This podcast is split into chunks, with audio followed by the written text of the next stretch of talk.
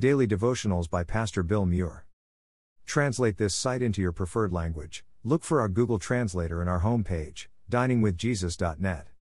Traduce este sitio en tu idioma preferido. Busca nuestro traductor de Google en nuestra página de inicio va, DiningWithJesus.net.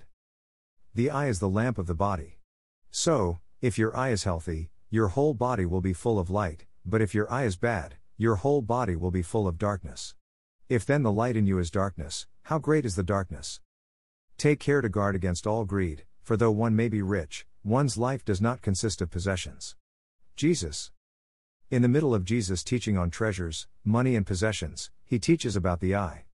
He says our eyes affect how we see money. Our eyes can be focused on things above or on things below.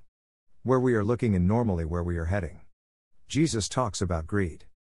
That's Jesus' whole point about greed. It's deceptive as much or more than any sin.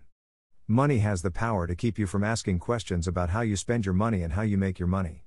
Money has the power to keep you from asking questions about how you spend it and how you make it, the hard questions. That's the power of greed. The power of greed is to not ask. The power of greed is to not think.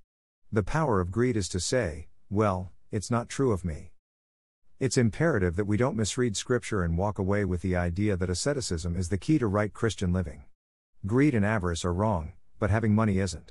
Throughout the Bible, God financially blesses others. In fact, so much of God's work relies on responsible and charitable people of means. It's when we begin grasping at wealth and desire it above all that it poisons us.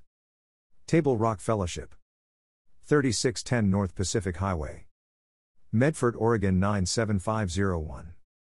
Copyright 2022 Table Rock Fellowship, all rights reserved.